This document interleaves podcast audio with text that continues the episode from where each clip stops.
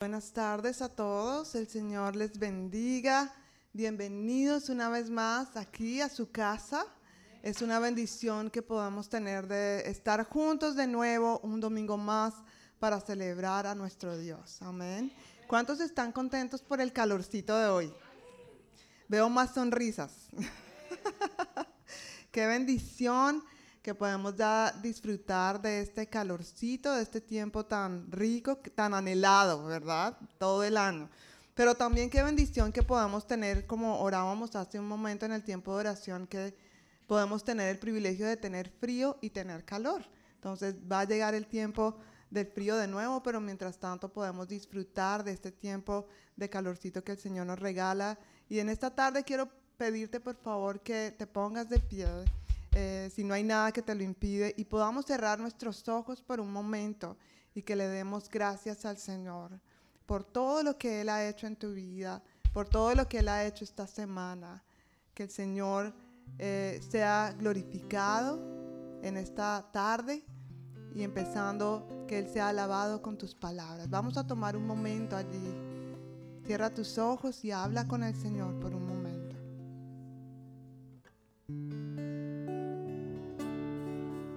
Gracias, Señor.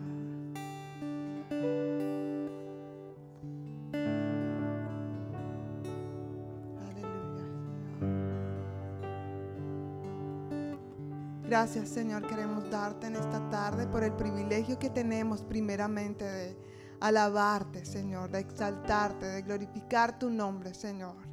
Gracias porque podemos entrar confiadamente delante de tu trono, Señor. Gracias porque no hay nada que pueda impedir que podamos sentir tu presencia, Señor.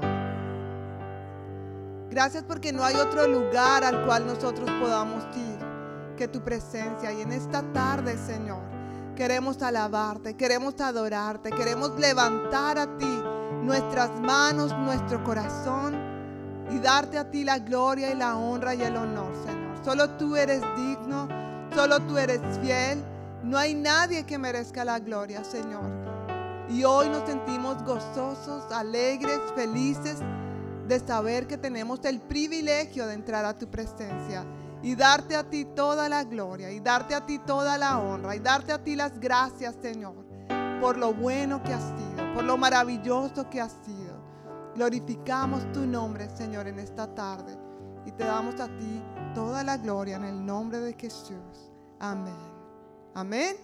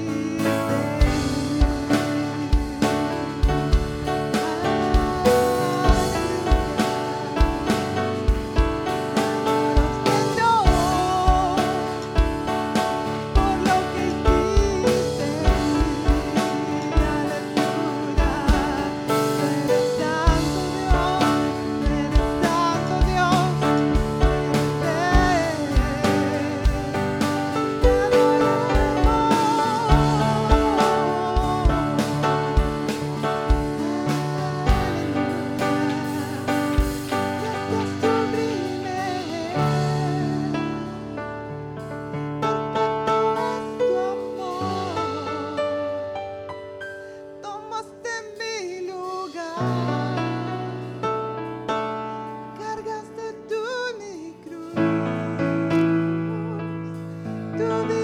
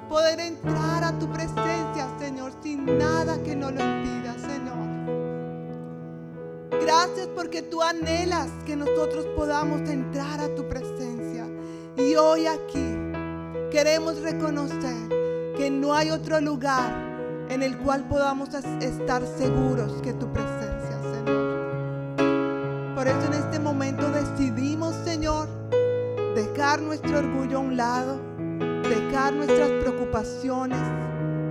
Decidimos, Señor, entrar a tu presencia. Y por eso quiero animarte allí donde estás puedas cerrar tus ojos, puedas olvidarte de la persona que está al lado y no pierdas este momento que el Señor quiere darte para que tú entres a tu presencia. Deja que Él te abrace, deja que Él te hable, deja que Él te ministre en este momento. Así que cierra tus ojos allí donde estás y espera en el Señor por un momento.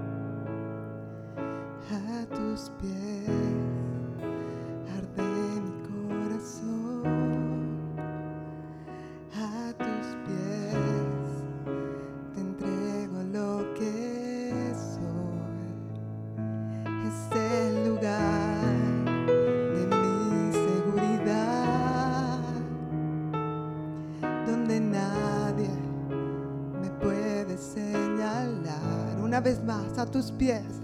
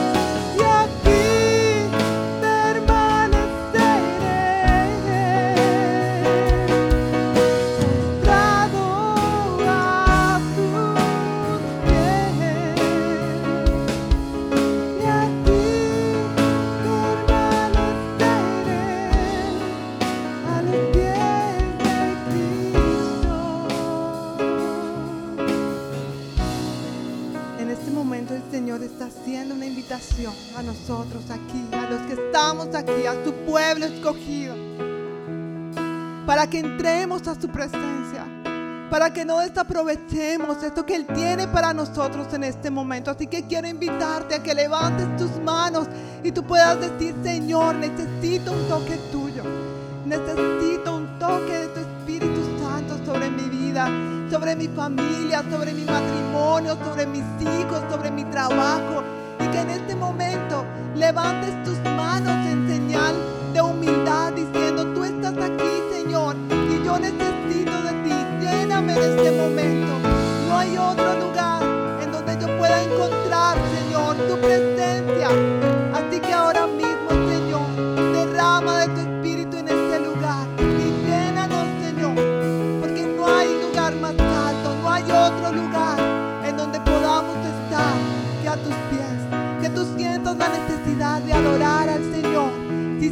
Sientes arrodillarte, hazlo. Si sientes levantar tus manos, hazlo. Pero no pierdas este momento donde el Señor quiere llenarte y darte una porción de su Espíritu Santo. Él está aquí porque Él lo ha prometido. Donde hay dos o tres reunidos en tu nombre, Él está allí. Gracias, Señor. Recibimos tu presencia en este momento, Señor, y la llenura Aleluya.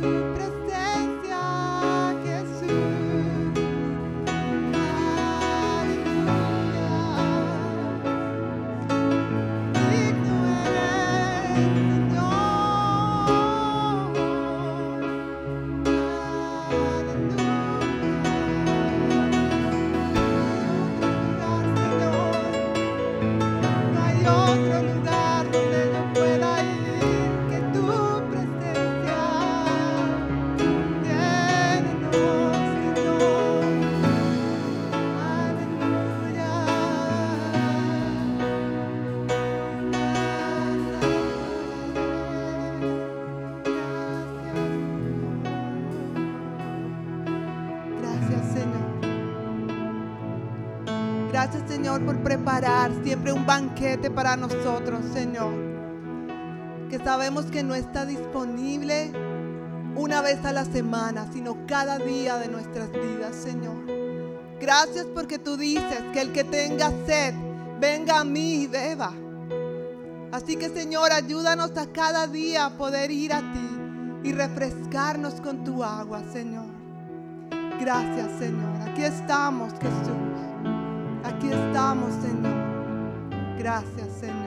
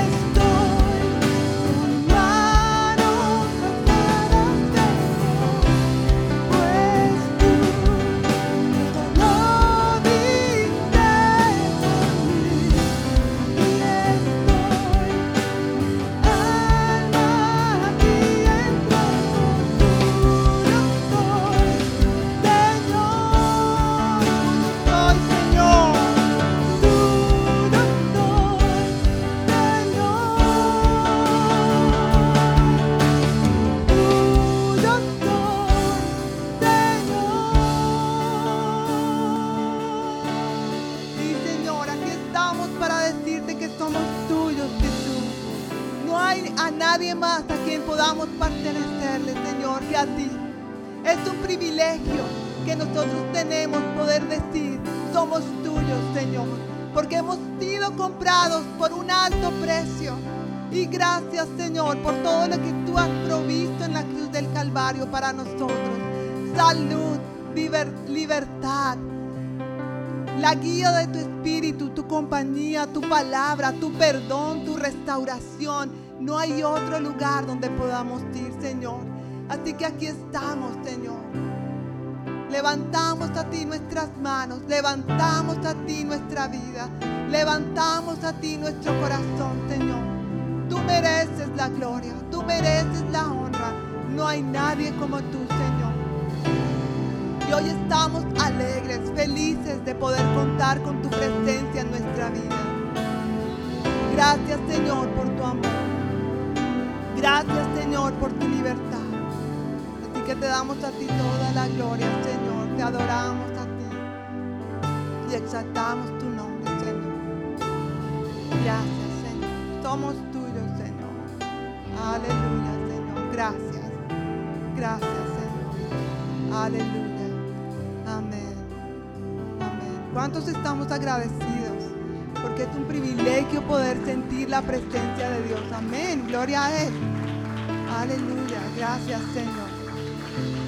Qué bendición que podamos decir que hay alguien que ha pagado este precio que debíamos pagar nosotros.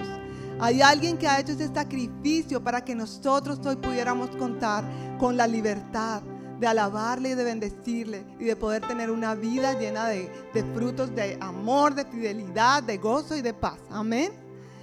Y con esta misma actitud de alabanza, de adoración, vamos a recoger los diezmos y las ofrendas. Así que mientras tú depositas esto que le corresponde a Dios, que tú puedas declarar la bendición de Dios sobre tu vida, sobre tu casa, sobre tu familia, en el nombre de Jesús. Amén.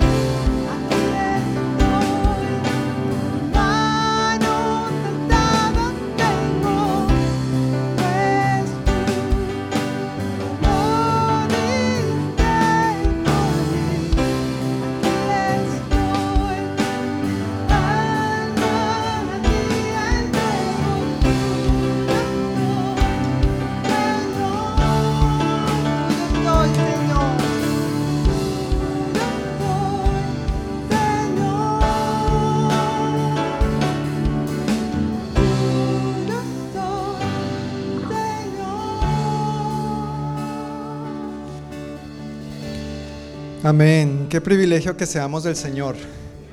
¿Sí o no? Eh, que, Él sea nuestro dueño, que Él sea nuestro Señor, nuestro amigo, nuestro Salvador, nuestro Dios. No, no todo el mundo puede decir eso.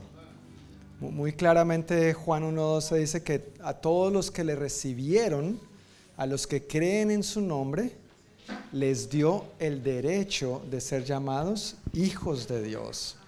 Así que para uno tener este título, hijo de Dios, tiene que haber recibido al Hijo, tiene que haber creído en el Hijo. Entonces podemos decir, tuyo soy, tuyo soy, Señor. Pues muy buenas tardes, amada familia y amigos. Gracias por estar hoy aquí presentes para esta celebración juntos, para alabar al Señor, para bendecir su nombre, para recibir juntos su palabra también. Y antes de compartir algunos anuncios, Quisiera eh, saludar a las personas que nos estén visitando hoy por primera vez. Yo veo una familia en la parte de atrás. ¿Es primera vez que nos visitan? Levantan su manito, por favor.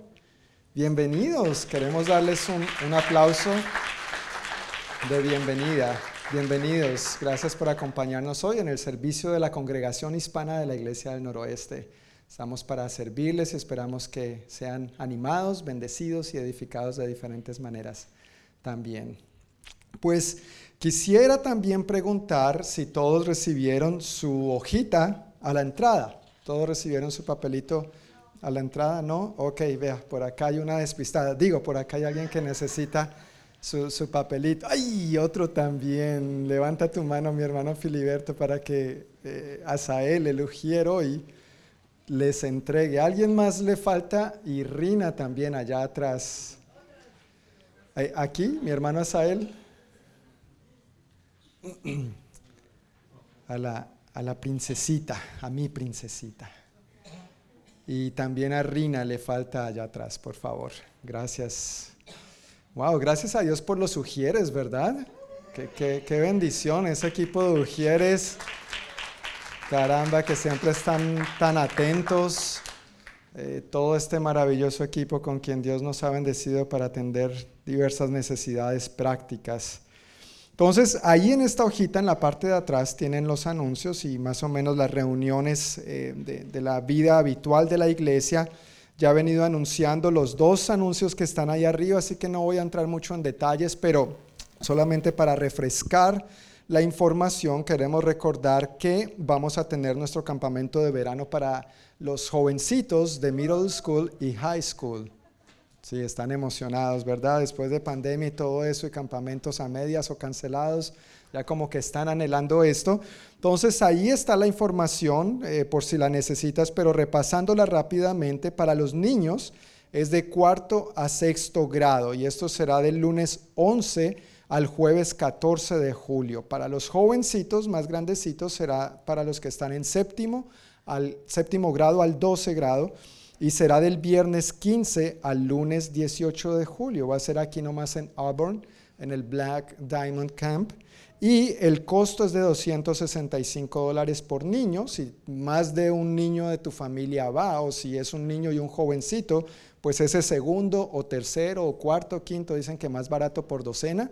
Entonces, a partir del segundo no se paga 265, sino 250. También hay la convocatoria abierta, obviamente, para los que deseen servir, porque hay la necesidad de servidores. Si deseara servir en uno de esos campamentos, el costo es de solamente 75 dólares, pero si quisiera servir en los dos, tanto en el de los más chiquitines como en el de los más grandecitos, es 100 dólares. Ahora, vuelvo y reitero, hay becas disponibles para esto.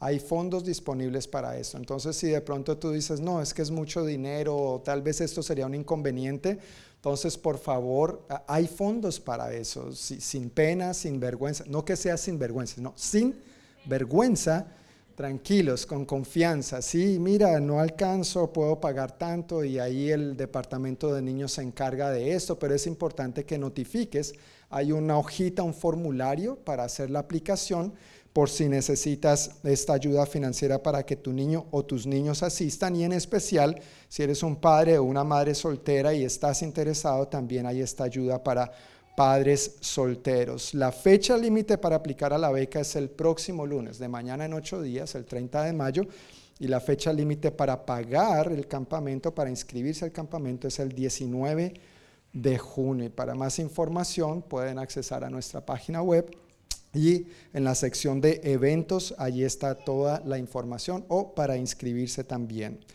El segundo anuncio tiene que ver entonces ahora con los otros chiquitines. Estos son los jovencitos de middle school y high school. Ahora los chiquitines de tres años hasta quinto grado van a tener su escuela bíblica vacacional. Y el tema este año es lanzamiento, descubriendo al Dios del universo los vamos a mandar para la luna. No, mentira. Pero el, el, tema de este año es lanzamiento descubriendo al Dios del universo. Yo sé que el eh, Ministerio de Niños ha estado trabajando duro para tener algo bien, bien chévere para los chicos este año. Y vuelvo y reitero, es para niños desde los tres años hasta el quinto grado. Pero los niños de tres añitos que por favor ya sepan ir al baño solitos porque no va a haber nadie que los esté atendiendo en el inodoro. Entonces son niños que ya necesitan, eh, que ya sepan limpiarse solitos y atender sus propias diligencias personales e intransferibles. Esto va a ser del martes 28 al jueves 30 de junio de 9 y media de la mañana a las 12 y 45 del mediodía aquí en el edificio de la iglesia. No tiene costo alguno y es una muy buena oportunidad para invitar a otros niños también. Es una manera de compartir el Evangelio. Si tienes vecinitos, sobrinos, primos, nietos, amigos, vecinos en este rango de edad, pues sería una buena manera de alcanzarlos con el Evangelio en esta actividad. Y al mismo tiempo, también se está haciendo extensiva la invitación. Si quieres servir como voluntario en uno de esos días o todos los días, pues Toda la ayuda es bienvenida y será una gran bendición si desea servir, tanto para inscribir a un niño o para servir. También, por favor, esto está bien, tranquilos. Mi dedo también. Pero también puedes accesar a nuestra página web, a la sección de eventos y seguir el mismo proceso. ¿Listo?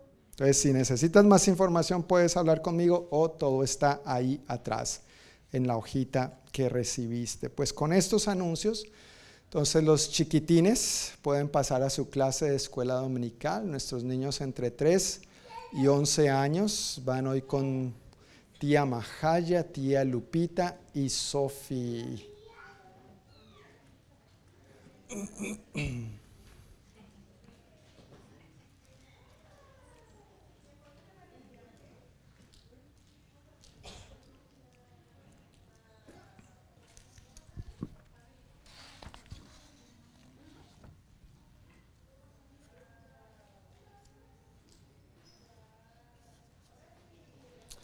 Ahí en esa misma hojita que recibieron con los anuncios, también adentro están las notas del sermón para que sigan la, idea de las notas del mensaje que estaremos viendo el día de, hoy.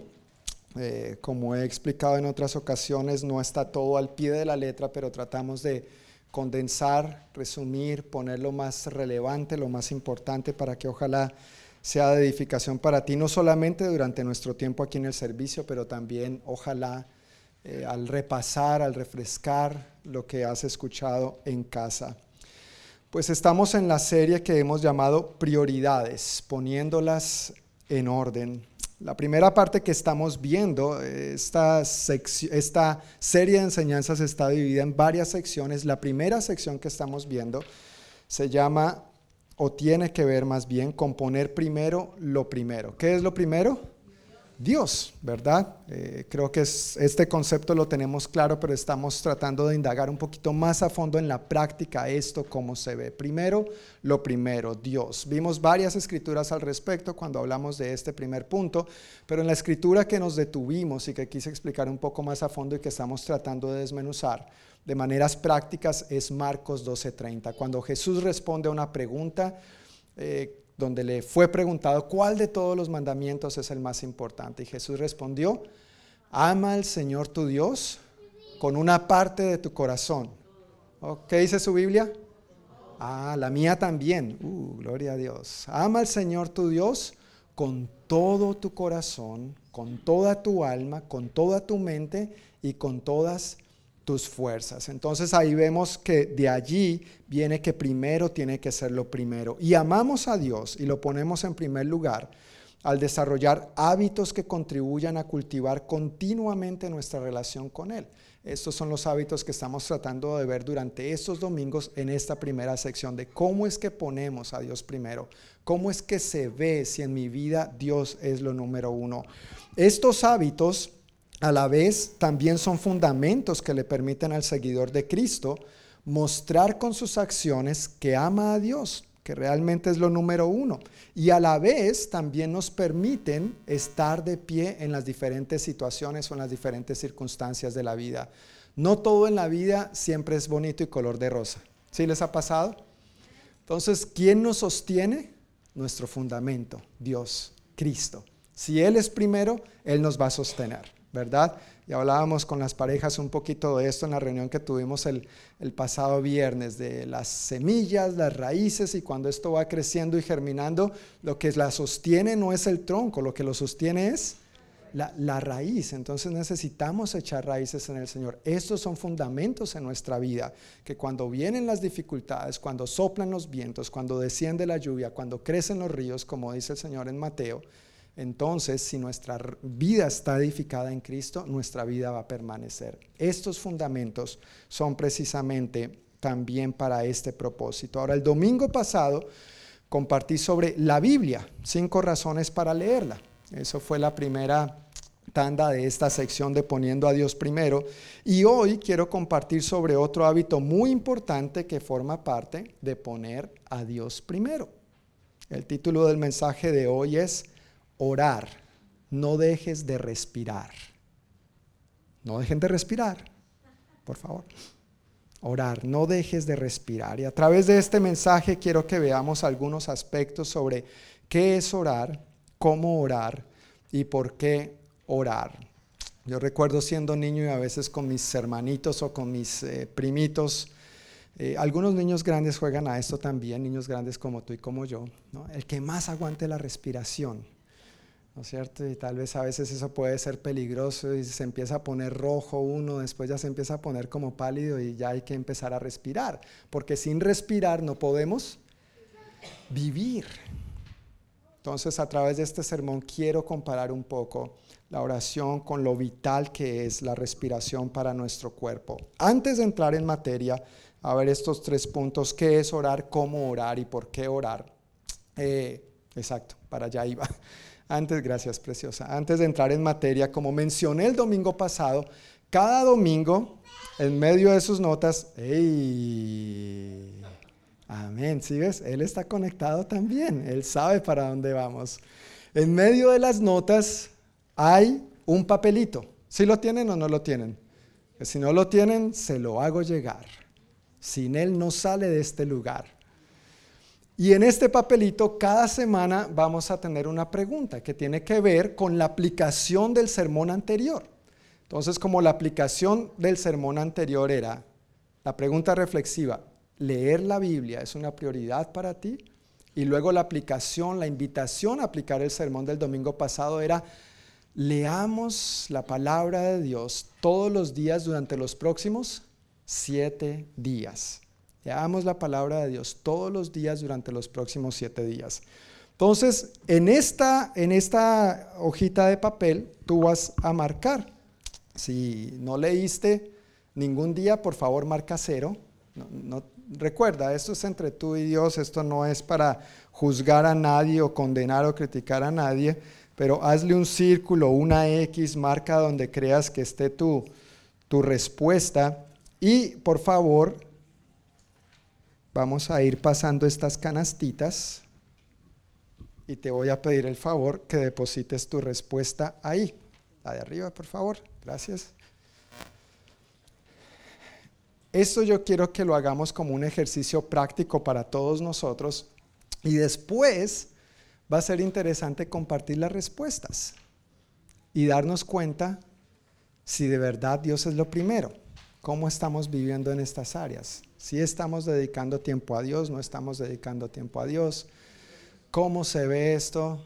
Y recuerda, eso es privado, eso es entre tú y Dios, pero sería interesante, tengo la curiosidad de que nosotros como congregación veamos cuáles son nuestras respuestas cuando estemos acercándonos al, al final de esta, de esta sección. Entonces, ¿cuál crees que va a ser la próxima pregunta, el próximo papelito? Si respiraste o no respiraste los pasados siete días. Espero que hayas respirado, porque si no, entonces tal vez vamos a estar celebrando un funeral y no quiero. uh, salud, Emanuel, en el nombre de Jesús. Salud, salud. Bueno, pues mientras siguen respondiendo y pasando los papelitos, recogiéndolo en las canastas. Gracias Luis y Diana. Vamos con el primer punto de hoy. ¿Qué es orar? Bueno, el diccionario define orar como dirigirse mentalmente o de palabra a una divinidad o a una persona sagrada. A una, a la, a la que sea, a la que quiera, pero dirigirse mentalmente o de palabra a una divinidad o a una persona sagrada, frecuentemente para hacerles una súplica. Eso es la definición en el diccionario, pero a través de la Biblia vemos que orar es mucho más que eso, y más bien en lugar de una divinidad es algo muy exclusivo y también es más que simplemente elevar una súplica. En la Biblia no encontramos un versículo que defina lo que es orar. no, no, vamos a encontrar ninguna escritura que diga orar es, dos puntos, ta, ta, ta, ta, ta. Pero más bien encontramos muchos pasajes que describen lo que es orar y entonces nos ayudan a, comprender mejor qué es orar, cómo orar y por qué orar. De manera sencilla, podemos decir que orar es hablar con Dios. De manera sencilla, claro, vamos a entrar más en detalles, pero de manera sencilla es hablar con Dios. A lo largo de mi caminar con Cristo, independientemente de ser misionero, pastor, pero en mi como cristiano, en mi caminar con Cristo, a veces me he encontrado con muchas personas que, ay, ore usted porque es que yo no sé orar.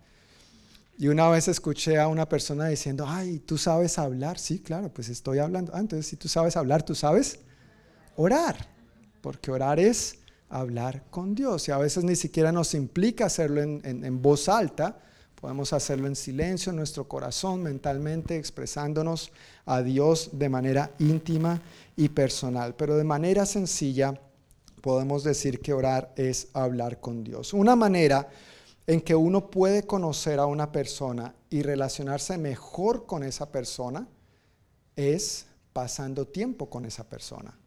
¿No es cierto? Es como cuando tú conoces a alguien y si te interesa relacionarte, conocer más a esa persona, no hay otra manera que pasando tiempo con esa persona, porque si no, no vamos a poder conocernos, no vamos a poder estrechar la relación de amistad. Y por supuesto, al dedicar tiempo a esa persona, al prestar tiempo, al prestar atención a lo que la otra persona tiene para decir, le estamos diciendo, te respeto, valoro tu tiempo, tú eres importante para mí y lo que tienes para decirme también es importante. ¿Verdad que sí?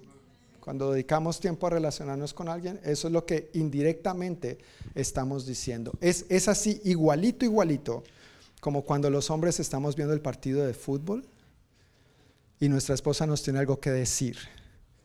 Y nosotros, por supuesto, apagamos el televisor porque valoramos, respetamos lo que tú tienes que decirme, es importante y tú eres más importante que el partido para mí.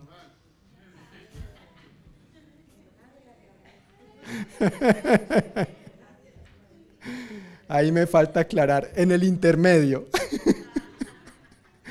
en el intermedio, a veces somos demasiado fanáticos a ciertas cosas, y, pero eso muestra, suena chistoso, suena gracioso, pero muestra que es más importante. Personalmente a veces me distraigo cuando mis hijos me están hablando y, mi mente empieza a divagar por otras cosas, ¿no? Y, si me empiezan a hablar en inglés y ya me empiezo a ir por otro lado, estoy tratando de entender lo que me están diciendo. Espérate, espérate. ¿Me, repites? ¿Me lo dices en español, por favor? Así que perdóname, hija. Gracias a Dios, Juan Esteban está en la escuela dominical. No le vayan a contar, por favor. Pero a veces no mostramos el debido respeto ni valor por la otra persona con quien estamos interactuando, con quien estamos hablando. Ahora, poniendo esto en perspectiva con Dios, pues igualmente pasamos tiempo con Dios en oración porque queremos relacionarnos más con Él. ¿Sí o no? Porque estamos interesados en conocerlo más y mejor. Pasamos tiempo con Él porque de esa manera le decimos, papito Dios, te amo. Tú eres importante para mí.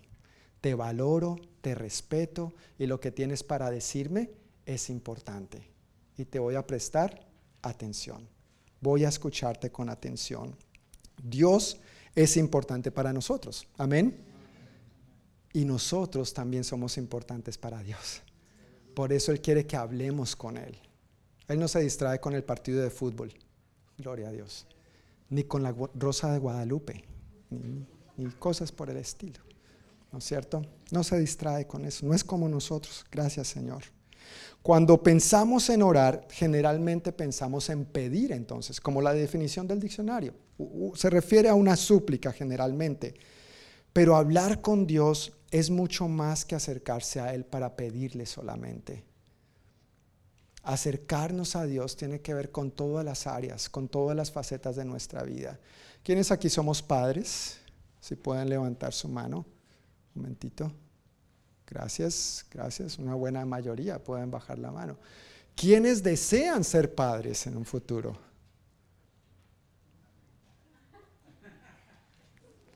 Ok, el consejo para los que levantaron la mano ahí es cásense primero, ¿no? Primero, ese es el orden de Dios. Primero hay que casarse y después. Ahora, si comienza por lo otro, bueno, en Dios siempre hay perdón y restauración. Eso era un chiste aparte, perdón. Pero los que somos padres eh, comprendemos lo importante que es relacionarnos con nuestros hijos, ¿no es cierto? Esperamos que nuestros hijos nos presten atención, porque siempre que nos acercamos a ellos para decirles algo, pues no les estamos hablando babosadas, ¿no es cierto? No les estamos hablando cosas sin importancia. Tenemos cosas importantes para decirles porque los amamos y queremos lo mejor para ellos. ¿Y qué respuesta esperamos de nuestros hijos hacia nosotros? Atención, obediencia, respeto, ¿no es cierto? A veces le tengo que hablar a mi hijo, mi amor, ¿me estás prestando atención? Sí, papi, sí. ¿Me repites lo que te dije? ¿Ah? Ok, deja el juego un momento, vas a mirarme a los ojos y me vas a escuchar atentamente lo que te estoy diciendo. Pero es que voy a perder. Pierde, mi amor. Eso es un juego. Yo soy en serio. No me Tu relación y la mía es más importante. El, juego puede esperar. Colócalo en pausa un momentico, ¿sí? Pero tu relación y la mía es más importante. Ahora, imagínate en esta misma situación de relación padre e si nuestros hijos se acercan a nosotros solamente para pedirnos. Sería duro. Sería difícil, sería triste que el hijo lo vea uno con cara de cajero automático solamente. ATH, a toda hora. ¿Cómo se llama tu papá? ATH, ATH, sí, a toda hora. Siempre que le pido, le meto la tarjeta y recibo algo a cambio. Ah, no es así la relación con Dios. Dios no se llama ATH. A Dios no nos acercamos solamente para pedirle, no, hacemos transacciones con Él.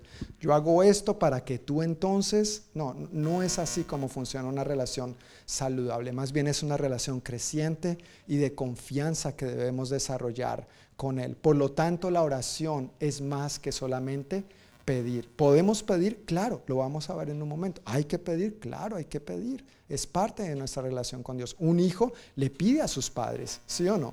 Cuando necesita algo, cuando quiere algo, lo pide, eso está bien, pero no debe girar solamente en torno a eso. Así que primeramente, ¿cómo orar? Pues oramos a Dios y en el nombre de Jesús.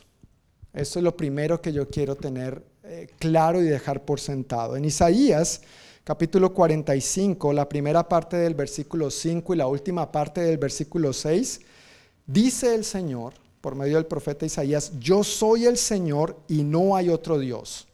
¿Cuántos dioses más hay? Ninguno. Yo soy el Señor, no hay otro Dios. Y al final vuelve y repite, yo soy el Señor y no hay otro.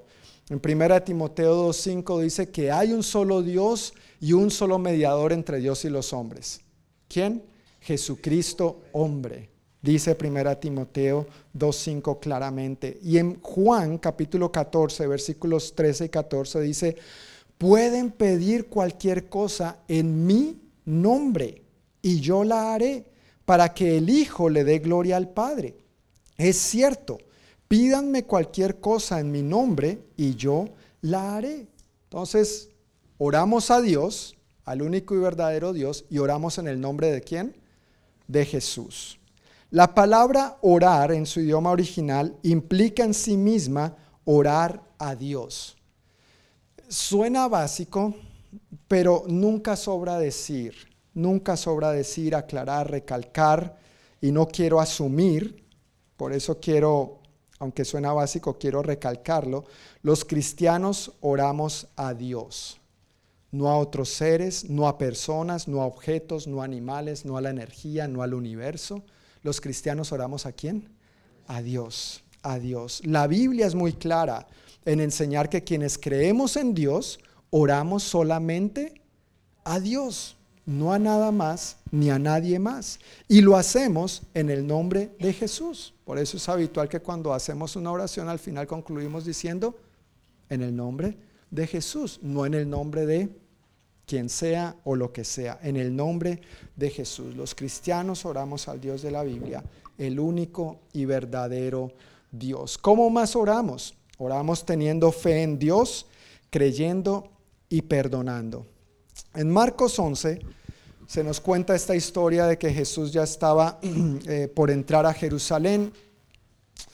Eh, y, bueno, esta historia transcurre en, dos días, en un lapso de dos días, pero la situación es que cuando Jesús está de camino y no encuentra fruto en el árbol, eh, maldice el árbol, ¿no es cierto? Y sigue. Dice que sus discípulos, gracias la higuera, dice que sus discípulos lo escucharon. Al día siguiente, pues aparentemente no pasó nada, aparentemente.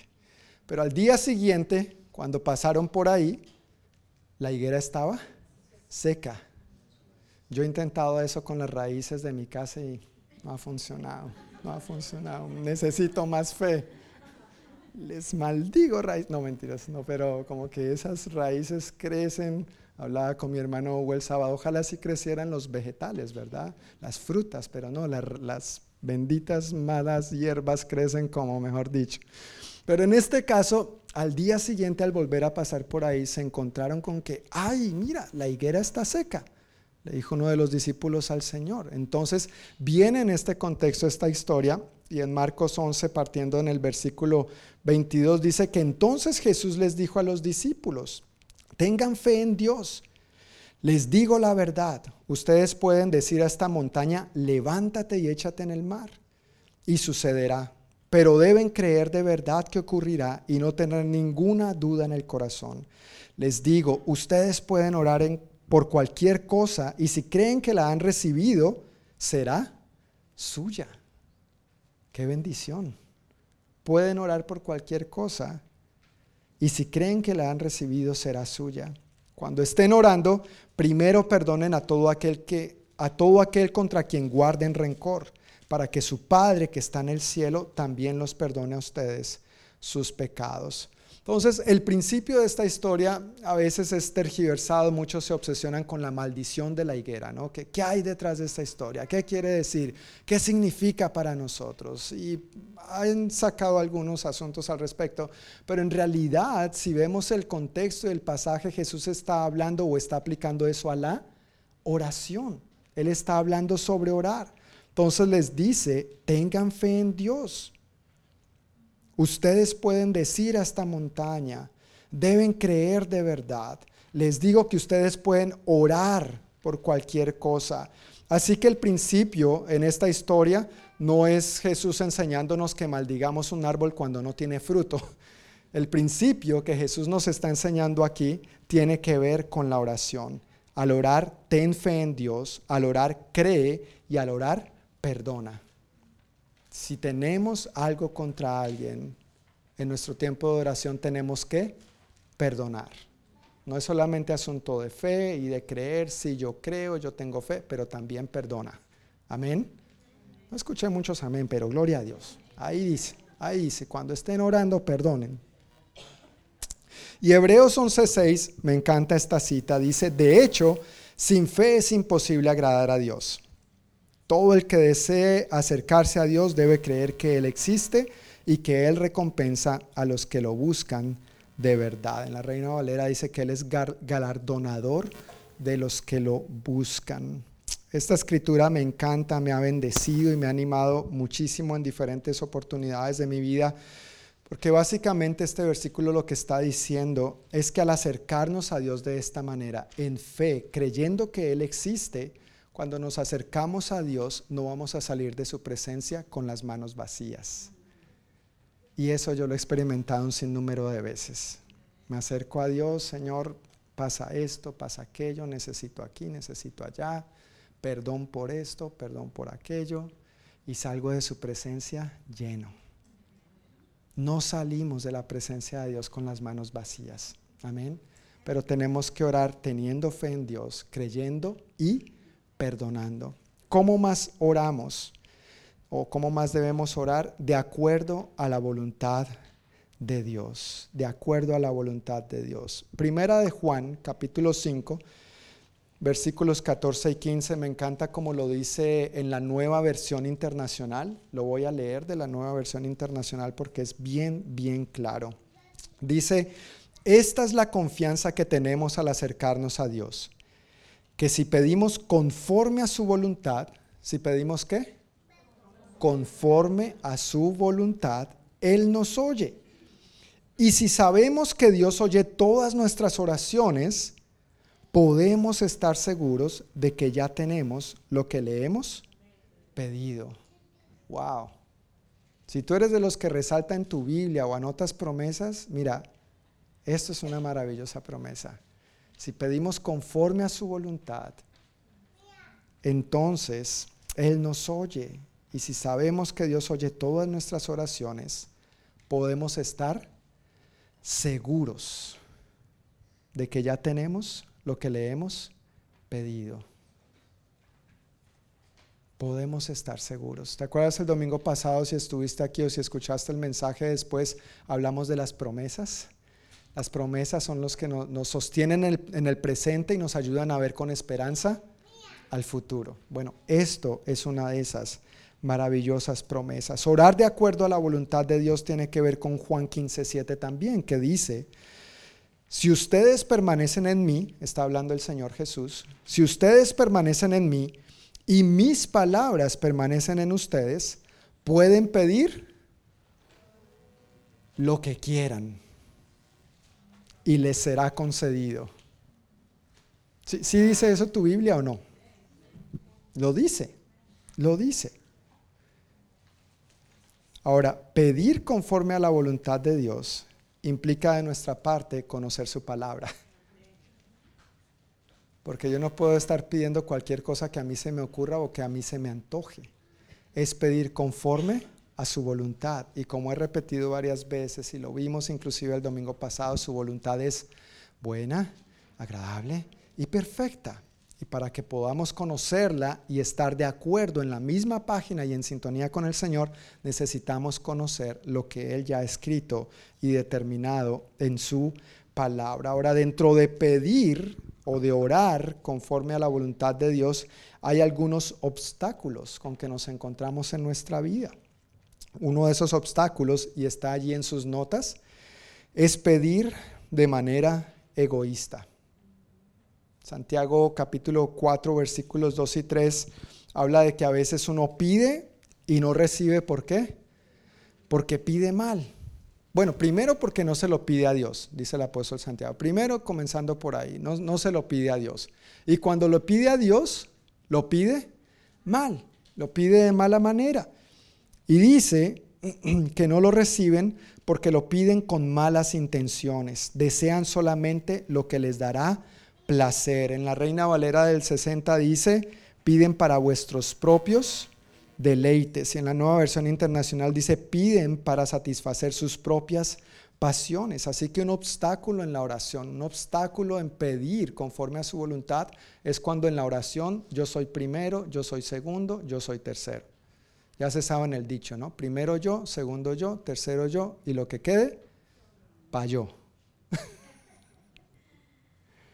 Pedir de manera egoísta, acercarnos a Dios de manera egoísta, es un obstáculo para la oración.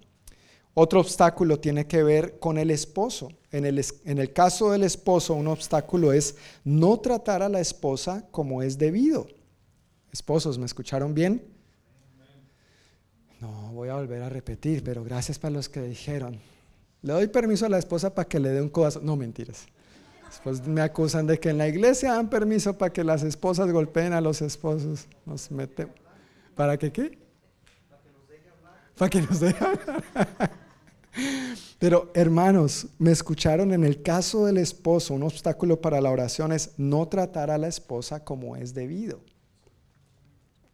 Lo dice bien claro, primera de Pedro 3:7. De la misma manera, ustedes maridos tienen que honrar a sus esposas. Cada uno viva con su esposa y trátela con entendimiento. La Reina Valera dice como a vaso más frágil, con delicadeza. Ella podrá ser más débil, esa parte no, es, en esta traducción no estoy de acuerdo, ella podrá ser más débil, no, no es verdad, a veces los hombres somos más flojos, pero participa. Por eso es que yo creo que el Señor no permitió que los hombres fuéramos los que diéramos a luz. Porque si no, ya saben, la, tasa de muerte al alumbramiento sería mayor. Gracias Señor. Gracias Señor. No puedo con esto.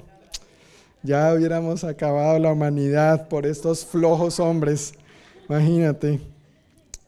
Pero bueno, aquí dice, ella podrá ser más débil, pero participa por igual del regalo de la nueva vida que Dios les ha dado.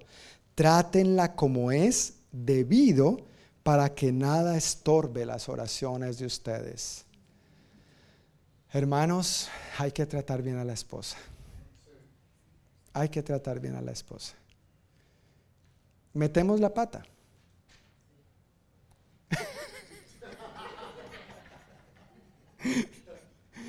Metemos la pata. Pero si con humildad nos acercamos a Dios para pedirle perdón a Él, y con humildad nos acercamos a ella para pedirle perdón, no discúlpame, no lo siento, no, no, perdón, perdona. Y ojalá con nombre propio el pecado. Perdóname por gritarte, perdóname por irrespetarte, perdóname por tratarte mal, perdóname por lo que sea que haya pasado, pero perdóname. Cuando esto ocurre en el matrimonio, la restauración de Dios es maravillosa y gloriosa. Amén. Pero siempre que fallemos de alguna manera nuestras esposas, hermanos, hay que pedir perdón, hay que arrepentirse. No queremos que a causa de nuestra indiferencia a ella nuestro irrespeto, nuestro maltrato, nuestras oraciones no pasen del techo. Queremos que lleguen al trono de la gracia. Amén. No queremos que nada en nuestra relación con Dios tenga un impedimento al respecto. Y otro obstáculo en cuanto a orar de acuerdo a la voluntad de Dios es no perdonar. En la oración del Padre Nuestro, tal vez muchos la memorizamos de chiquiticos, pero como que no la memorizamos completa. El Padre Nuestro continúa, bueno, no es parte de la oración en sí misma, pero el Señor hace una valiosísima aclaración cuando concluye este modelo de oración diciendo en Mateo 6, 14 y 15, si perdonas a los que pecan contra ti, tu Padre Celestial te perdonará a ti. Pero si te niegas a perdonar a los demás, tu Padre no perdonará tus pecados. Y ya leímos algo similar en Marcos 11 con lo de la maldición de la higuera. Un obstáculo para pedir o para orar conforme a la voluntad de Dios es no perdonar. Entonces, por eso necesitamos acercarnos con un corazón sincero delante de Dios. Estamos expuestos a ser ofendidos todo el tiempo, ¿sí o no? Es imposible que todo el mundo nos trate bien, excelentemente, y a veces no es que ni siquiera nos traten mal, a veces simplemente asumimos, interpretamos, entendemos lo que fue la intención del otro y nos ofendemos. Así que no necesariamente tiene que ser una ofensa intencional, pero que cuando nos acerquemos a Dios, si estamos ofendidos con alguien acerca de algo que nosotros digamos, Señor, yo perdono a fulano o a fulana por lo que me hizo, por lo que me dijo, por cómo me hizo sentir. Porque no perdonar es un obstáculo para orar conforme a la voluntad de Dios. Y así como otros nos ofenden a nosotros, también nosotros somos susceptibles a ofender a los demás. Entonces que con humildad también cuando lo reconozcamos o si alguien nos dice, nos habla al respecto, nosotros podamos también pedir perdón. Borrón, cuenta nueva y seguimos para adelante. Amén. Pero queremos cuidarnos de orar de acuerdo a la voluntad de Dios y evitar esos obstáculos. Otra manera de orar, de orar, de cómo orar, perdón, es que lo hacemos con constancia, perseverancia e insistencia. Si tienes tu Biblia, este sí es un pasaje que me, gustaría que lo, lo, leamos juntos, por favor. Si tienes tu Biblia, quiero pedirte que la abras en Lucas 18 y vamos a leer versículos 1 al 8. Lucas 18, 1 al 8.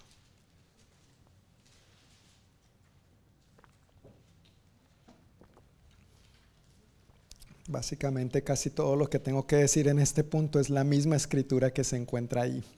No tengo mucho que añadir a esto. ¿Ya estamos ahí? Ok, dice así entonces Lucas 18, 1 al 8. Cierto día, Jesús les contó una historia a sus discípulos para mostrarles que siempre debían orar y nunca darse por vencidos. ¿Cuál es el propósito de esta historia? Orar cuándo? Siempre. ¿Y cuándo darse por vencido? Nunca retroceder nunca, rendirse jamás. Una película de karate cuando yo era niño. El otro día, nueva, reciente, por cierto. Versículo 2. Había un juez en cierta ciudad, dijo, que no tenía temor de Dios. Se me perdió la escritura. Ok. Que no tenía temor de Dios, ni se preocupaba por la gente una viuda de esa ciudad acudía a él repetidas veces para decirle, hágame justicia en este conflicto con mi enemigo. Durante un tiempo, el juez no le hizo caso, hasta que finalmente se dijo a sí mismo, no temo a Dios, ni me importa la gente, pero esta mujer me está volviendo loco.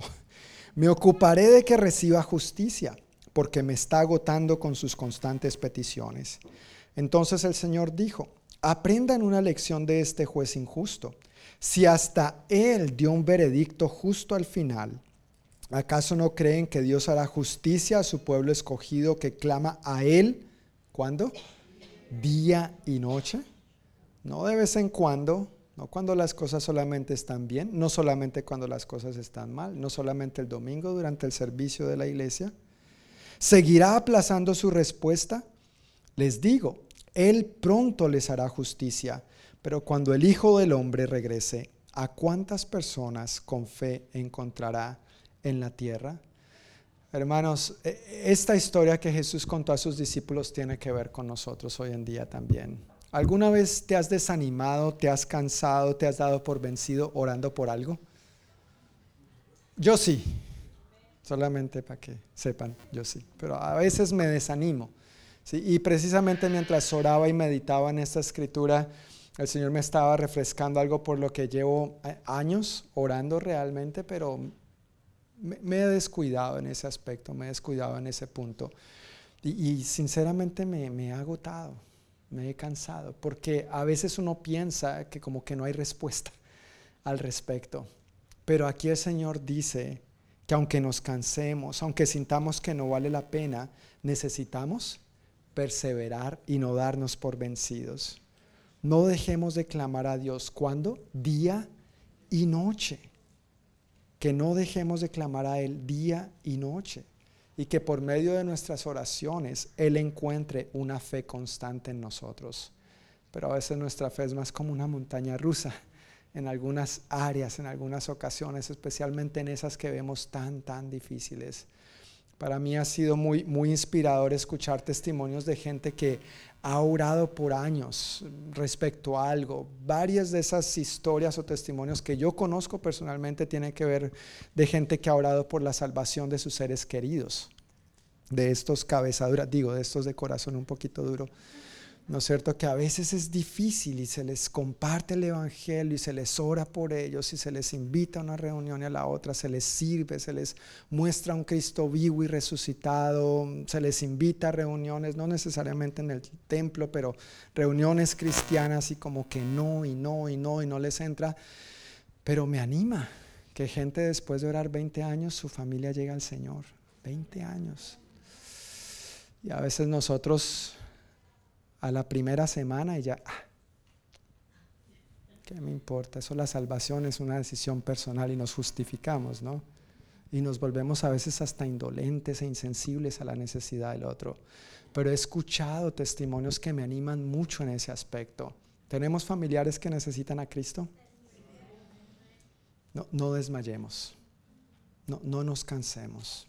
Perseveremos. Ellos siguen necesitando a Cristo, tanto como tú y como yo. No nos desanimemos. Amén. Que el Señor encuentre una fe constante en nosotros en este sentido. ¿Cómo más oramos? Alabando, adorando y agradeciendo. El Salmo 100 dice o nos invita básicamente a entrar a la presencia del Señor con, con acciones de gracia. Entren por sus puertas con acción de gracias. Vengan a sus atrios con alabanza. Den gracias y alaben su nombre.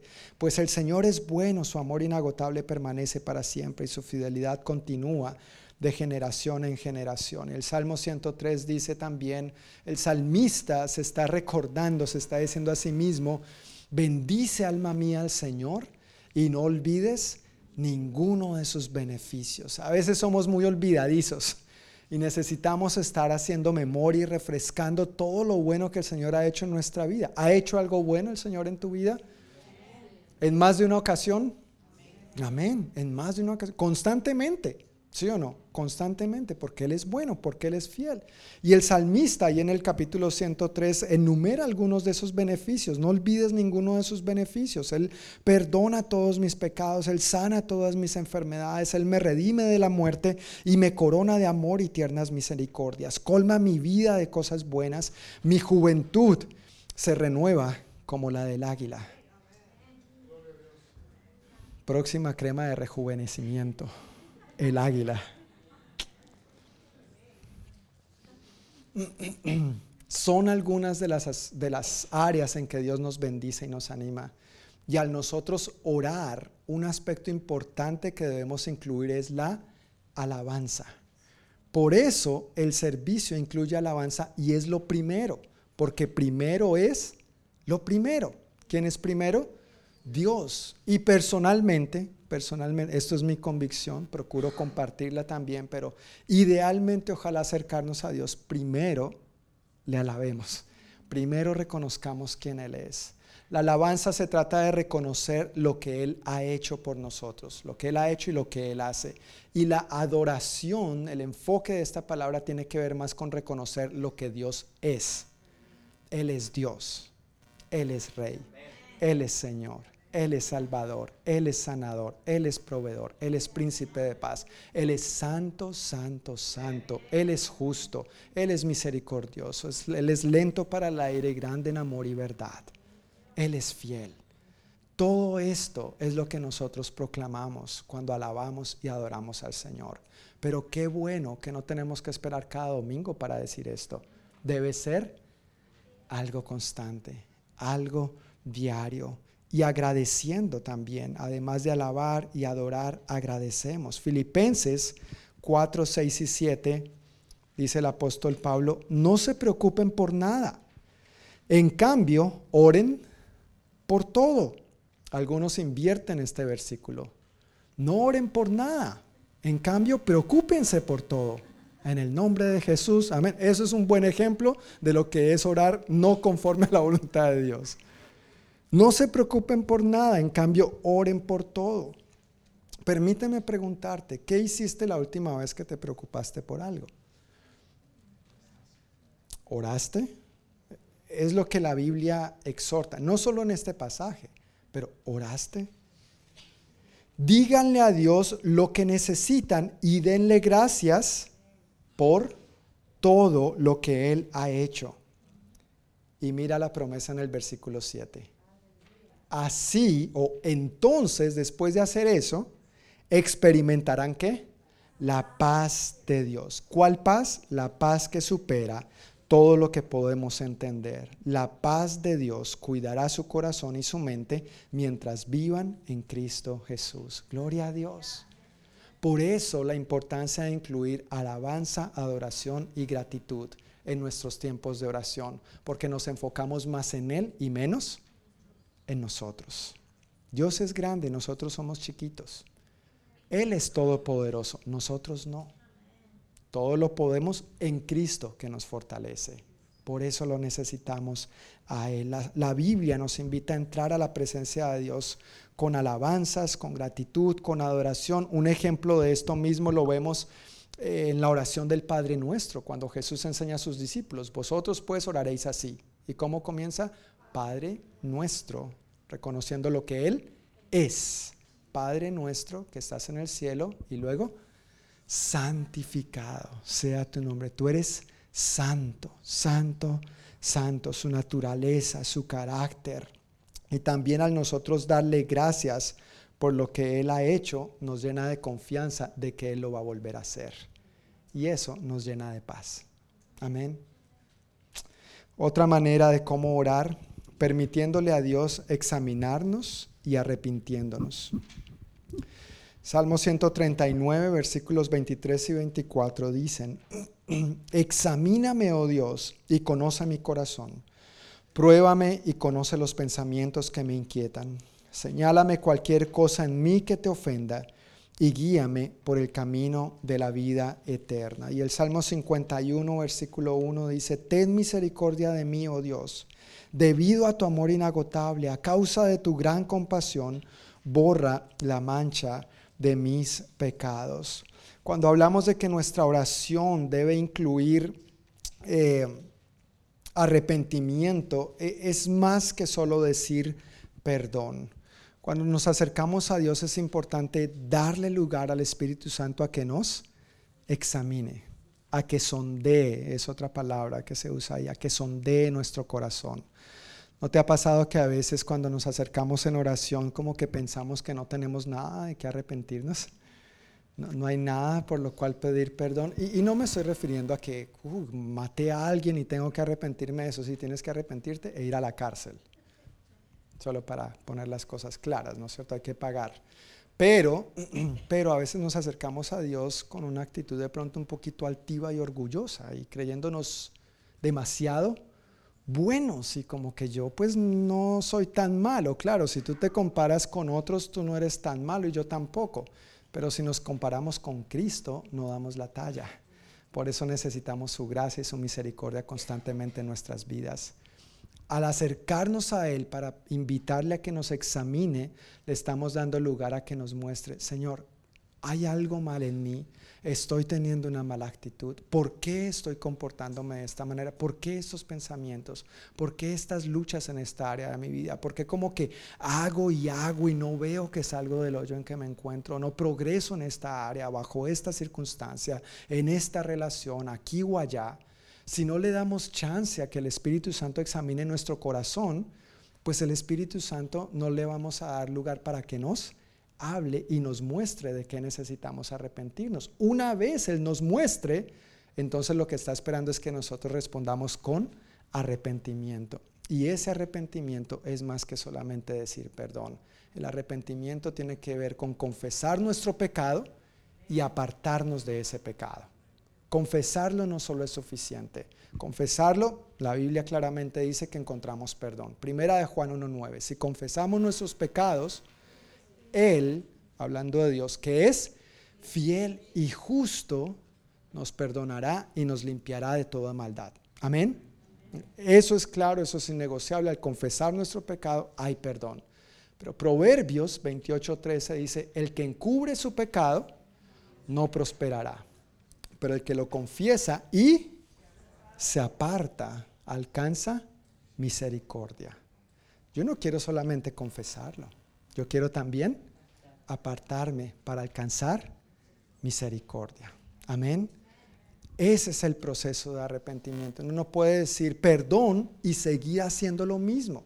Uno tiene que decir perdón y empezar a caminar en la dirección opuesta, ir tomando las medidas correctivas. Ahora, en ese proceso de confesar, a veces confesar a Dios es suficiente. Y, y gloria a Dios. ¿No es cierto? Es algo entre Dios y yo, yo le pido perdón, Él me perdona, me arrepiento y seguimos adelante. Pero a veces el proceso de confesión implica involucrar a otros dignos de confianza, o a quienes yo considere dignos de confianza, que reconozcamos como un instrumento de Dios para ayudarnos en esas áreas en que estamos batallando.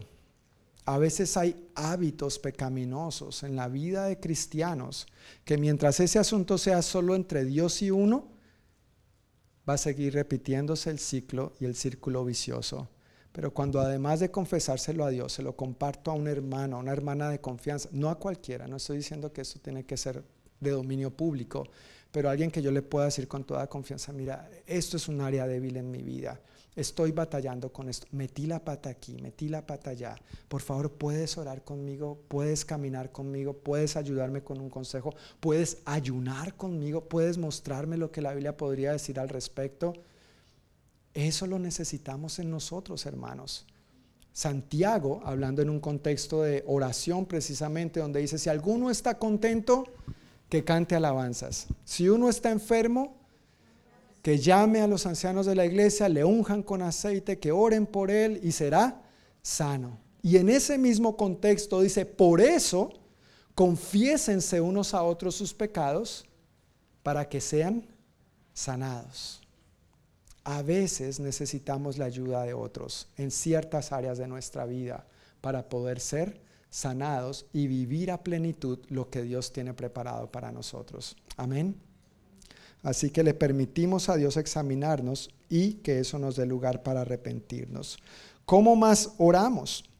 Oramos pidiendo e intercediendo. Mateo 7, 7 al 11 y primera de Samuel 12, 23. En Mateo 7 el Señor dice, sigue pidiendo y recibirás lo que pides. Los niños saben eso. ¿Sí o no? Los niños piden, insisten, insisten, insisten hasta que uno, ay, casi que uno es como el juez injusto de la otra historia. Ya este muchachito me tiene, tome lo que quiera. Sigue pidiendo y recibirás lo que pides. Sigue buscando y encontrarás. Sigue llamando y la puerta se te abrirá. Pues todo el que pide, recibe. Todo el que busca, encuentra. Y a todo el el que llama se le abrirá la puerta. Ustedes los que son padres, si sus hijos les piden un pedazo de pan, ¿acaso les dan una piedra en su lugar? ¿Qué dicen padres? No, por supuesto que no. O si le piden un pescado, ¿les dan una serpiente? Claro que no. Así que si ustedes, gente pecadora, saben dar buenos regalos a sus hijos, ¿cuánto más su Padre Celestial dará buenos regalos a quienes le pidan? Dios si es un Dios que se complace en escuchar tus peticiones y se deleita en responderlas. Ese es tu Padre y el mío. Él se deleita en escucharnos y en responder nuestras oraciones. Debemos aprovechar esa bendición que tenemos con Él. Él es un Dios bueno, Él es un Dios generoso, Él es un Dios que te ama y sabe lo que realmente necesitas también el hecho de que a veces no responda a nuestro entender no quiere decir que Él no esté obrando.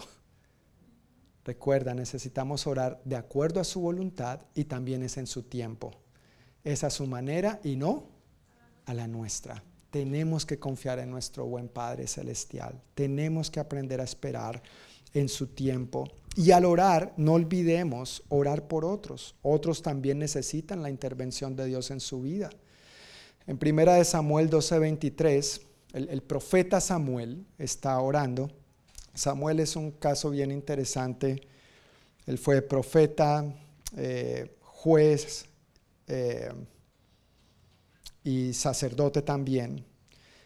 Y orando por el pueblo de Israel dice, en cuanto a mí, ciertamente no pecaré contra el Señor al dejar de orar por ustedes. Cuando uno le dice a alguien que va a orar y no lo hace, es pecado. E-, es una mentira. Por eso cuando uno se compromete a orar con algo por alguien, es importante hacerlo. Eso se llama interceder. Es dejar de fijarme solamente en mí para apoyar a otros en sus necesidades también. Y el contexto de Samuel 2 es interesante. No tenemos tiempo obviamente para profundizar en esto, pero esta gente no estaba viviendo rectamente delante de Dios. Esta gente no era una perita en dulce. Ellos acababan de hacer algo que había hecho enojar al Señor. Y Dios en su misericordia eh, obra, intercede, interviene. Y Samuel dice, miren, a pesar de eso, en cuanto a mí, yo no voy a pecar contra el Señor al dejar de orar por ustedes. Yo voy a seguir orando por ustedes. Interceder por otros no debería depender de cómo ellos se comporten, de lo que hagan o no hagan, porque en últimas es entre Dios y yo. Yo quiero bendecir a los demás. Amén. Debe ser ese nuestro corazón al pensar en orar e interceder por los demás. Y dice, y seguir enseñándoles lo que es bueno y recto. Orar por otros es una manera de servir a los demás. En Gálatas 6:12 el apóstol Pablo dice que debemos sobrellevar los unos las cargas de los otros y orar es una de esas maneras, interceder, es una muestra de amor, una muestra de mayor compromiso de los unos con los otros, una muestra de mayor compromiso con la oración y en nuestra relación con Dios también. Y un último aspecto de cómo orar es guardando silencio y esperando en Dios. Salmo 62, versículo 1 y versículo 5 dice, espero en silencio delante de Dios, porque de Él proviene mi victoria. Que todo mi ser espere en silencio delante de Dios, porque en Él está mi esperanza. Y el Salmo 37, 7, la primera parte dice, Quédate quieto en la presencia del Señor y espera con paciencia a que Él actúe. en la oración, déjenme darle para atrás. Si la oración es hablar con Dios, si estamos comparando en esto como comunicarnos y hablar con otros, la oración no, no es o no debería ser un monólogo. A veces nos acercamos a Dios y simplemente le hablamos y le comunicamos en una vía. Eso es un monólogo. Una comunicación eficiente siempre va a ser un diálogo, ¿no es cierto? En una conversación donde estamos genuina y mutuamente comprometidos e interesados el uno en el otro, pues hay lugar donde el uno habla y el otro escucha. Hay un momento donde entonces este habla y el otro escucha. Y en eso consiste el diálogo, no es un monólogo. Aquí el salmista está hablando de la importancia de guardar silencio y esperar en Dios. En la oración hablamos a Dios y escuchamos a Dios. Dios quiere escucharnos, pero Él también quiere hablarnos. No se trata de yo decirle a Dios todo lo que yo quiera decirle y después, bueno, hasta mañana o hasta cuando sea, la próxima, y Dios lo dejamos con la boca en la palabra, con la palabra en la boca, perdón. Queremos aprender a escuchar más y más a Dios. Por eso también es muy importante en la oración aprender a quedarnos calladitos a guardar silencio, a quedarnos quietos, a esperar por Él en ciertos momentos. A veces nosotros congregacionalmente tratamos de propiciar esto, cuando quien nos está dirigiendo dice, cierra tus ojos, enfócate en el Señor, guarda silencio o levanta tus manos. Esos son tiempos por medio de los cuales debemos aprovechar para propiciar esto el guardar silencio y esperar en la presencia del Señor. Ya le hemos cantado, ya le hemos dicho, ya lo hemos alabado, tal vez ya lo hemos pedido, ahora también queremos escuchar, queremos guardar silencio y aprender a escuchar. Hay una canción muy bonita de Jesús Adrián Romero que dice, esperar en ti, difícil sé que es. Mi mente dice no, no es posible, pero mi corazón confiado está en ti. Tú siempre has sido fiel y me has sostenido. Y esperaré pacientemente, aunque la duda me atormente. Yo no confío con la mente, lo hago con el corazón. Tú siempre tienes el control. Nos toma disciplina, nos toma ejercitarnos, aprender a guardar silencio en la presencia del Señor y aprender a escuchar su voz también. Y por supuesto la principal manera en que escuchamos la voz de Dios es cuando leemos su palabra. Por eso oramos antes para que al acercarnos a su palabra recibamos lo que Dios tiene para decirnos. Amén. Entonces, ¿qué es orar? ¿Cómo orar? Y vamos a darle rapidito a por qué orar. Vamos a leer estas tres escrituras que tienen ahí en sus notas y ya para pasar a la conclusión. Efesios capítulo 6, versículo 18, dice así el apóstol Pablo.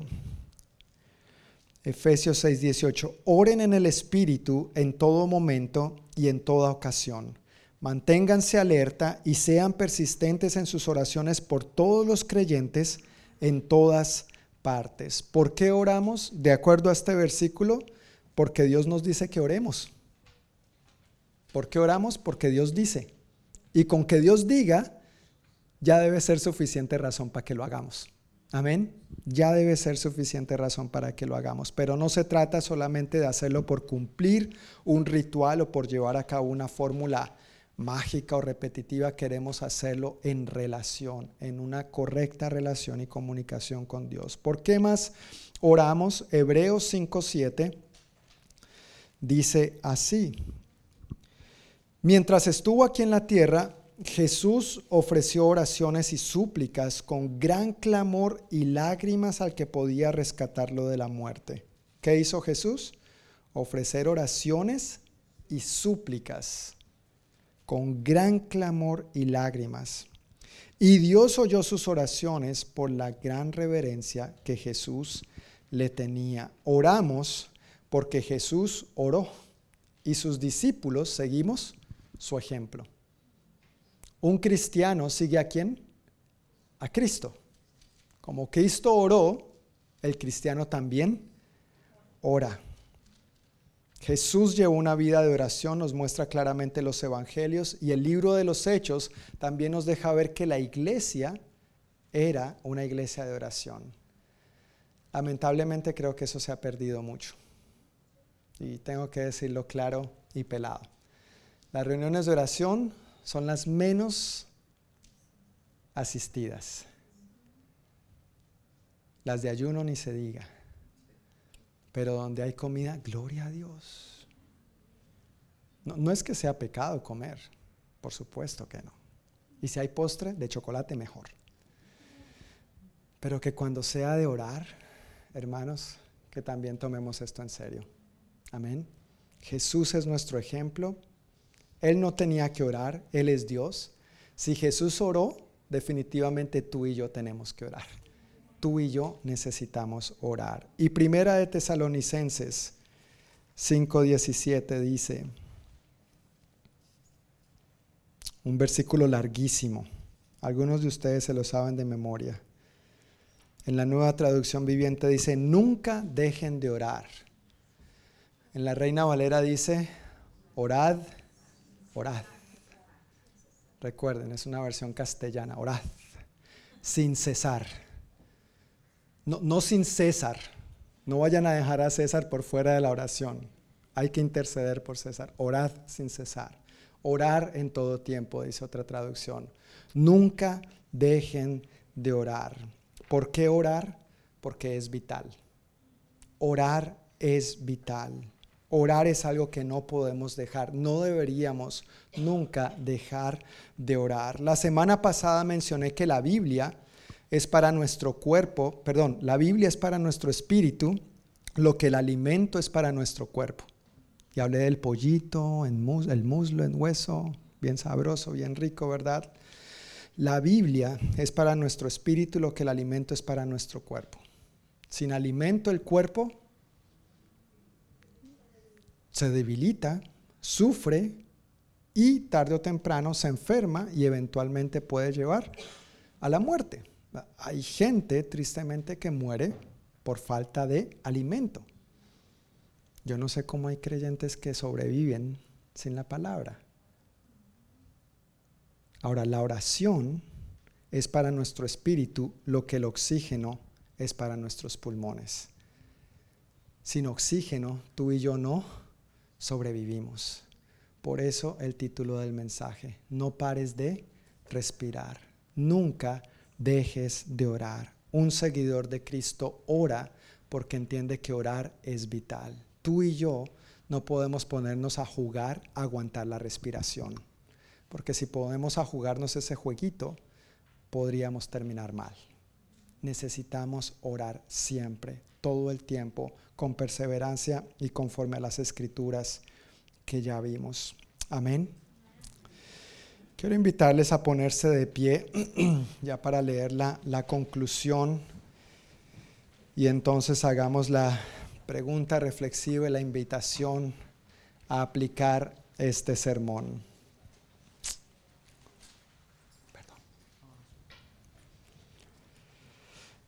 En sus notas en la conclusión, si quieren leer conmigo, dice lo siguiente. Debería ser más fácil encontrar viva a una persona que no respira que a un cristiano que no ora.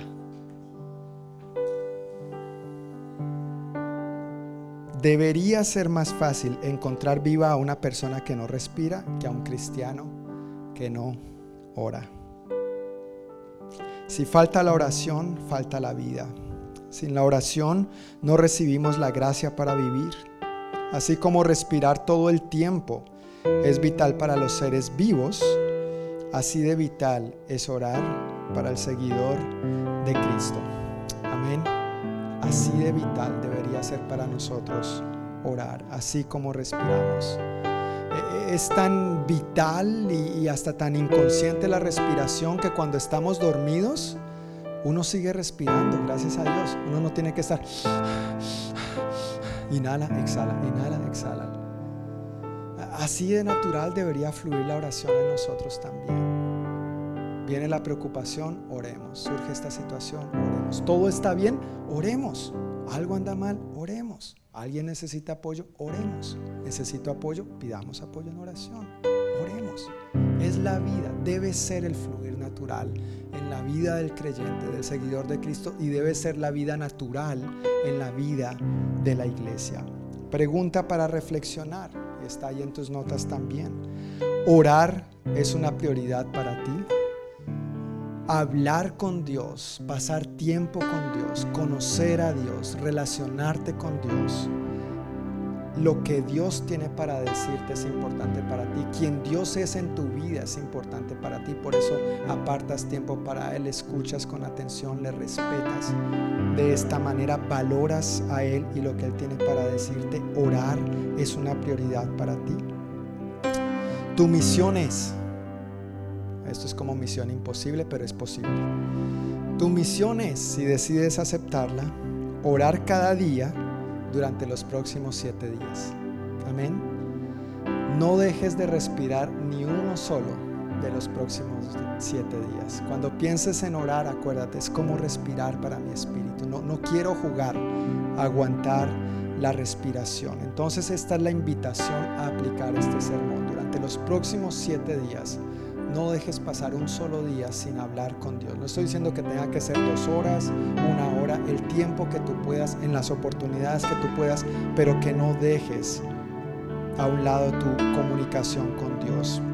Y el otro aspecto al que quiero invitarles a aplicar, hablando de que lamentablemente la vida de oración de la iglesia en general, no estoy hablando de nosotros solamente, la vida de oración de la iglesia ha declinado muchísimo en comparación a lo que uno ve lo que era la vida de oración de Jesús y la vida de oración de la iglesia en el libro de los Hechos de los Apóstoles, quiero recordar, tal vez yo he asumido que todo el mundo sabe, pero tal vez no.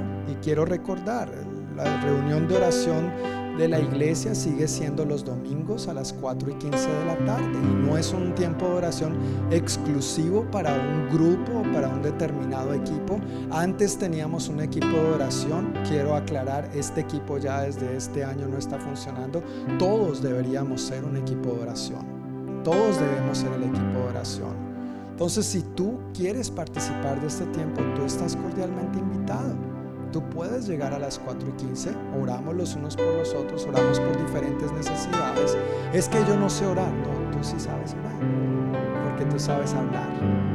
Y si eres timidito, timidita para orar en público, bueno, eso es una buena manera de irse ejercitando y de ir aprendiendo. No estamos aquí para el que sea más elocuente, ni hay premios, no hay chocolates para, el que ore más elocuentemente, pero, pero es una manera de irlo soltando tú empiezas a participar de tiempos de oración como estos, entonces vas a ir creciendo en lo que es la oración. De lo contrario, no. Y también tocando este tema, quiero recordar nuevamente a todos los que servimos, el día que tú y yo servimos, parte de nuestro compromiso al servir es participar en el tiempo de oración. Yo quiero expresarte que estoy muy agradecido por lo que tú haces para el Señor. Y es importante servir como mujer, servir en la alabanza, servir en el sonido, servir a nuestros niños, servir en el cafecito, servir en lo que haya que hacer, es muy valioso y es muy importante para todos nosotros, para contribuir a la edificación de su iglesia y a la extensión de su reino. Pero el Salmo 127.1 es muy claro. Si el Señor no edifica la casa, en vano trabajan los constructores, en vano trabajan los obreros. ¿Por qué oramos cada domingo antes del servicio? ¿Por qué dedicamos 30, minutos, 30 minutitos a orar como servidores, como equipo? Porque queremos que el que edifique esta casa sea el Señor. Tus dones, los míos, nosotros como equipo somos valiosos y somos importantes, pero no somos Dios. Dios es Dios, Él está sentado en su trono. Entonces, si de pronto no sabías de este tiempo de oración o si de pronto como servidor se te había olvidado que esto es parte de tu compromiso, por favor, quiero aprovechar que estamos tocando el tema para recordarlo y refrescarlo. Cada domingo de 4.15 a 4.45 estamos aquí para dedicar juntos este tiempo al Señor. Y si no estás sirviendo, pero obviamente quieres participar, es un tiempo abierto para todos nosotros por igual. Amén. Padre Santo, te damos muchísimas gracias por tu palabra el día de hoy. Gracias Dios que una vez más hemos podido reunirnos, congregarnos, como tu misma palabra nos insta, para alabarte, para agradecerte, para reconocerte por quien tú eres y también reconocer con gratitud lo que tú has hecho, Señor. Esto nos llena de ánimo, nos llena de esperanza en medio de las situaciones a veces difíciles que estamos pasando y al mismo tiempo nos ayuda a ver con esperanza hacia el futuro. Gracias por el buen tiempo de alabanza con que nos bendijiste hoy.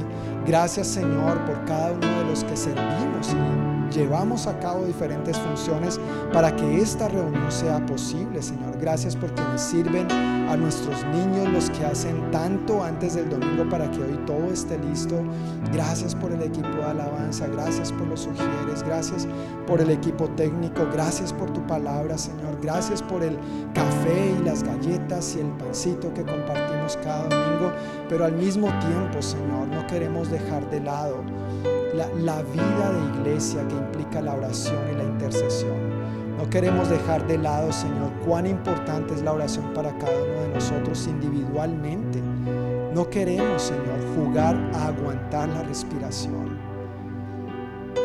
Estamos conscientes, Dios, de que tú mismo nos has dado el ejemplo. Tú, Señor Jesús, siendo Dios, llevaste una vida completamente dependiente del Padre. Siempre le buscaste en oración y porque nosotros somos tus discípulos, porque nosotros somos cristianos, igualmente queremos seguir tus pisadas. No queremos vivir nuestra propia vida, no queremos tomar nuestras propias decisiones. Queremos vivir conforme a tu voluntad, queremos conocer tu palabra y orar conforme a ella.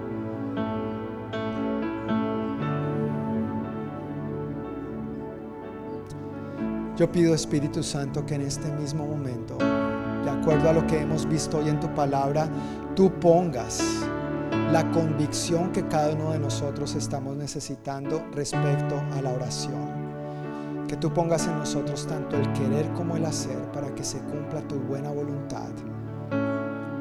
Y que de verdad, Señor, por medio del tiempo que apartamos para pasar contigo, porque te amamos y queremos conocerte más y relacionarnos mejor contigo, entonces demostremos que sí, que tú eres lo primero en nuestra vida, Señor.